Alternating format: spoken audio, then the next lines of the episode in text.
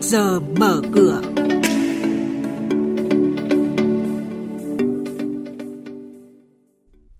Thưa quý vị, thưa các bạn, cổ phiếu bất động sản vừa và nhỏ giao dịch sôi động. Tập đoàn Điện lực Việt Nam EVN sẽ thoái vốn hơn 18 triệu cổ phần tại Công ty Tài chính Điện lực. Bổ nhiệm không báo cáo, Công ty cổ phần Đầu tư Thương mại Hưng Long bị phạt 60 triệu đồng. Đó là những thông tin đáng chú ý sẽ có trong trước giờ mở cửa sáng nay. Biên tập viên Hà Nho và Bá Toàn sẽ thông tin chi tiết. Thưa quý vị và các bạn, thu ngân sách nhà nước 7 tháng qua có mức tăng trưởng cao nhất đạt gần 900.000 tỷ đồng. Những khoản thu chủ yếu đều đạt tỷ lệ khá so với dự toán, trong đó lớn nhất là thu nội địa chiếm gần 62%. Đặc biệt số thu từ 3 khu vực doanh nghiệp nhà nước, ngoài quốc doanh và FDI tăng trưởng cao đã bù đắp cho các khoản thu đang có chiều hướng giảm mạnh. Tỷ trọng thu từ sản xuất kinh doanh ngày càng cao đã thể hiện tính bền vững của ngân sách nhà nước và còn là tiền đề để tổng thu ngân sách năm nay có khả năng cao hơn các năm trước. Đại diện Bộ Tài chính cho biết các doanh nghiệp được khuyến khích lập và trình bày báo cáo tài chính hợp nhất theo chuẩn mực báo cáo tài chính quốc tế từ năm 2022 đến năm 2025 và sẽ bắt buộc thực hiện sau năm 2025. Theo đại diện Sở Giao dịch Chứng khoán Thành phố Hồ Chí Minh, hiện nay rất nhiều doanh nghiệp đang niêm yết trên sàn Thành phố Hồ Chí Minh có mô hình hoạt động dưới hình thức công ty mẹ, công ty con, công ty liên doanh liên kết là các đối tượng phải lập báo cáo tài chính hợp nhất. Vì vậy, việc lập báo cáo tài chính hợp nhất theo chuẩn mực báo cáo tài chính quốc tế sẽ giúp phản ánh hợp lý giá trị của doanh nghiệp, giúp tăng tính minh bạch và tạo niềm tin cho nhà đầu tư, đặc biệt là nhà đầu tư nước ngoài. Diễn biến chỉ số chứng khoán chốt phiên trước có gì đáng chú ý? Những mã chứng khoán nào có triển vọng đầu tư?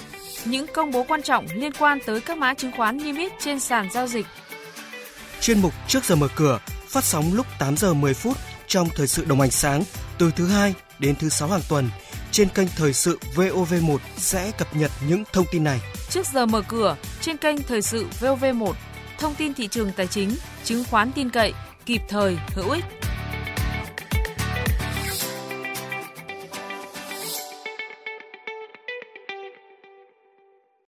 Thưa quý vị và các bạn, Ủy ban chứng khoán nhà nước đã ra quyết định xử phạt hành chính số tiền 60 triệu đồng đối với Công ty cổ phần Đầu tư Thương mại Hưng Long, tỉnh Hòa Bình do chậm công bố theo quy định pháp luật một loạt các quyết định bổ nhiệm, miễn nhiệm, nghị quyết Đại hội đồng cổ đông.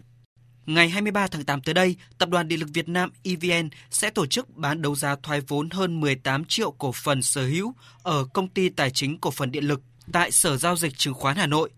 Theo mệnh giá, tổng số vốn EVN sẽ thoái tại Công ty Tài chính cổ phần Điện lực là hơn 187 tỷ đồng, tương đương 7,5% vốn điều lệ tại Công ty Tài chính cổ phần Điện lực với mức giá khởi điểm là 13.480 đồng một cổ phần.